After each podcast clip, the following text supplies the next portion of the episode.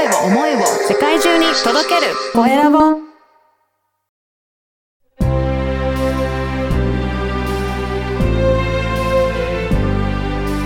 経営者の志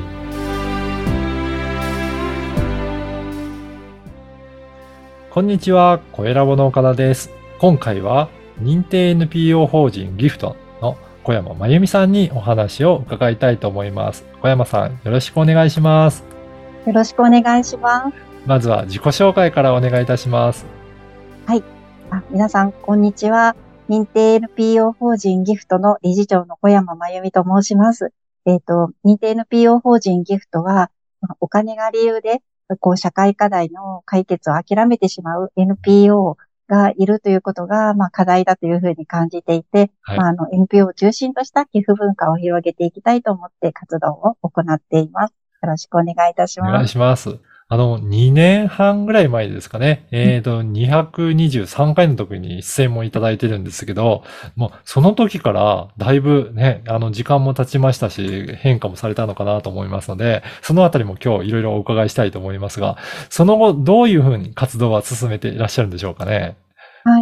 はい。あ、ありがとうございます。なんはいかちょうどあの、2年前に、あの、出演させていただいたときは、あの、私たち新しい事業で F ラボっていう事業をちょうど始めたぐらいの時だったんですけれども、あの、F ラボっていうのは、あの、先ほどお話しした、あの、NPO がお金が理由で、その課題解決を諦めてしまうっていうことが、まあ、すごい課題だっていうふうに感じていて、NPO が寄付をうん、その経営に取り入れて、あの、まあ、その、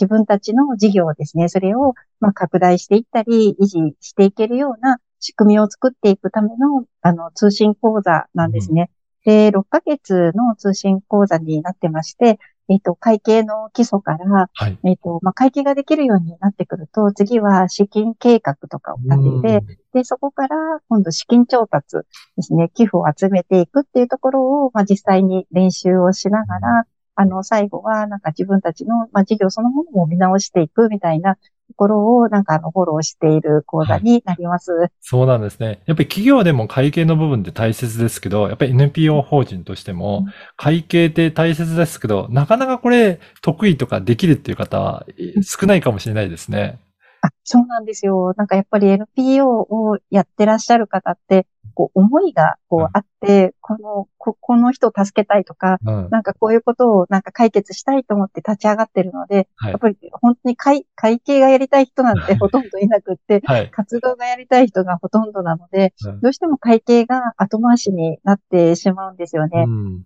で、あの、まあ、そ、その反面なんですけれども、まあ、実際その企業の方とかに、うんあの、寄付を、あの、お願いした際に、いやーでも NPO に寄付しても何に使ってるのかわかんないんだよねって言われることが多くて、あ、なんかそこも課題だなっていうふうに感じていて、まあ、だからこそ NPO がこう会計できることで、まあ、あの、会計がこう公開できるようになれば、うんまあ、お金も集められるんじゃないかなっていうふうにうん考えています。はい。そしてじゃあ、F ラボに入られて、それで会計、まあ解決して、しっかりとやれるようになった、そういった、あの、NPO さんで、なんかへ、こういうふうに変化したっていうようなところもあったりするんでしょうかね？そうですね。なんかあの、実際に、あの、なんかこう、F ラボに入って、で、会計のソフトを導入して、はい。で、会計をやり始めて、で、最初はなんかそのなかなか会計もスムーズにいかなかったりとかしてたんですけれども、まあ今では、その毎月、あの、その活動報告として会計の報告をされていて、おう。で、すごくたくさん、あの、寄付であったりとか、会員さんが増えている団体さんがいたりとか、あの、また別のところではクラウドファンディングをされて、あの、自分たちがこう、伝えたいことをなんかウェブで伝えていくための新しいウェブサイトを作るっていうことで、クラウドファンディングをされて、うんまあ、それも成功されて、はいあの、実際それに取り掛かっていらっしゃる NPO の方もいらっしゃいます。そうなんですね。やっぱりこうやって会計のところがしっかりすると、やりたいこともはっきりしていて、企業側も応援しやすくなるというところはあるんでしょうかね。そうですね。やっぱり何に使ってるのかがはっきり分かれば、あ、それだったらなんか応援したいっていうふうに思ってくださったりとか、うんやっぱり無駄に使われると、あの、寄付ってなんか自分に対してのリターンが特にないので、やっぱりちゃんと使ってくれるんだったら寄付したいけど、そうじゃないんだったらちょっとなって思う。そういう人たちのところには、やっぱりこう会計ができてるっていうのはすごく有効になるのかなっていうふうに思いますし、NPO 側もも堂々とうん。なんか寄付をお願いできるようになってくるなっていうふうに思うので、うん会計すごい大事だなと思います。そうですね。どちらにとっても大切なことになってくるんですね。そうですね。うんこの F ラボももうだいぶ経って、あのーあの、取り組んで、えー参加された方もだんだん増えてきたっていう感じですかね。そうですね。なんかあの、今第4期をあの、やっているところなんですけれども、はい。えっ、と、そうですね。延べで受講してくださってるのがもう80人ぐらいで、すごいですね。はい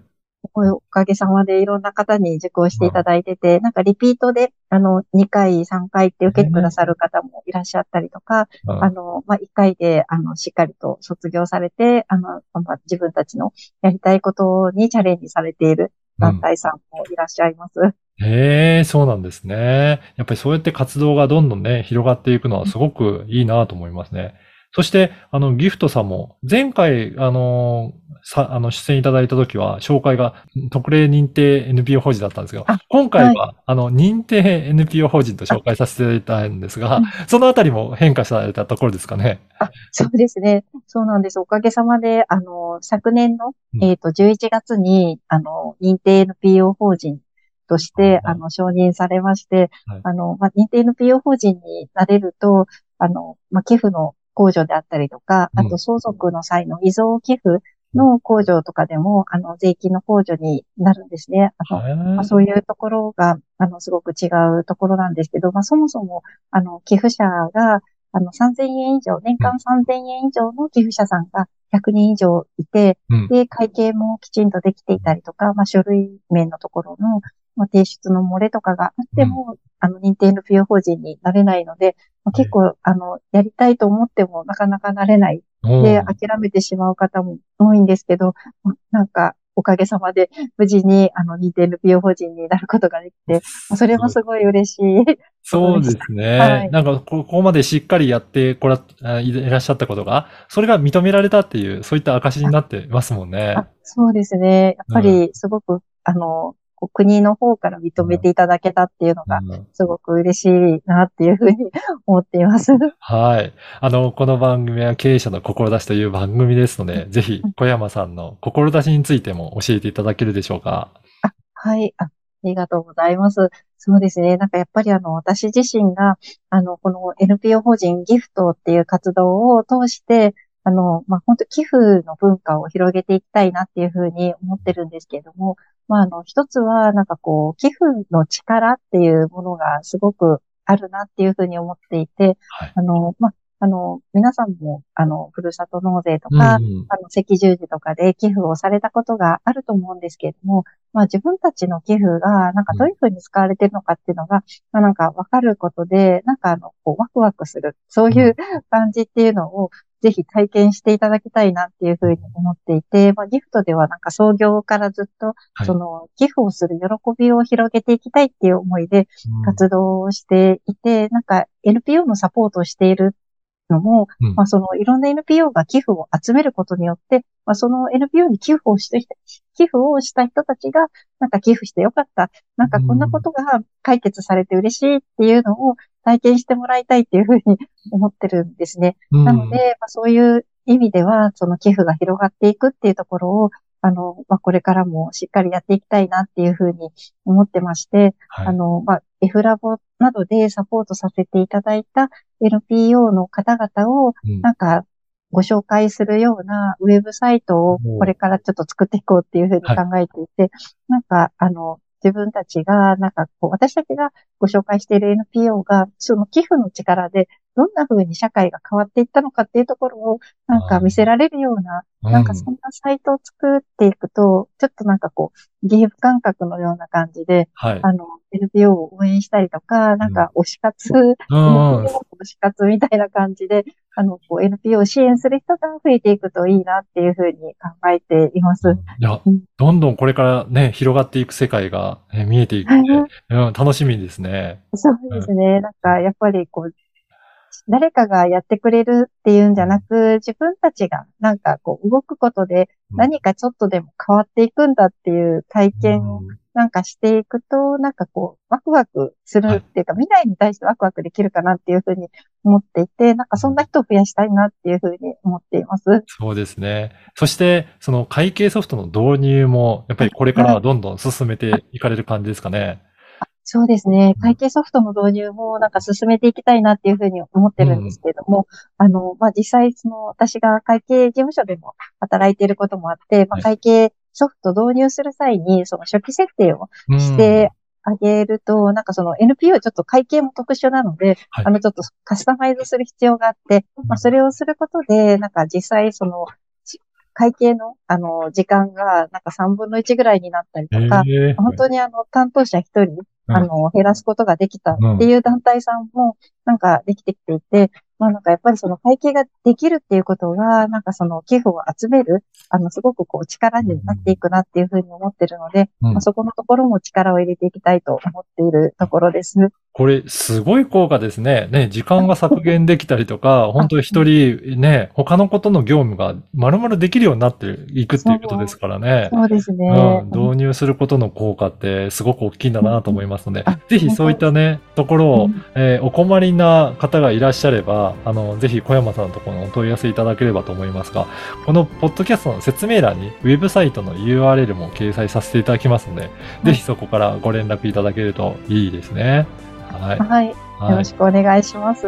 そして、あの、メルマガも定期的に発信されていらっしゃるので、その URL もこちらの説明欄に掲載させていただきますので、ぜひ定期的に情報を取りたいなという方いらっしゃれば、登録いただけたらと思います。はいよろし。くお願いします。今回は、認定 NPO 法人ギフト代表の、えー小山真由美さんに、えーお話を伺いました。小山さん、どうもありがとうございました。ありがとうございました。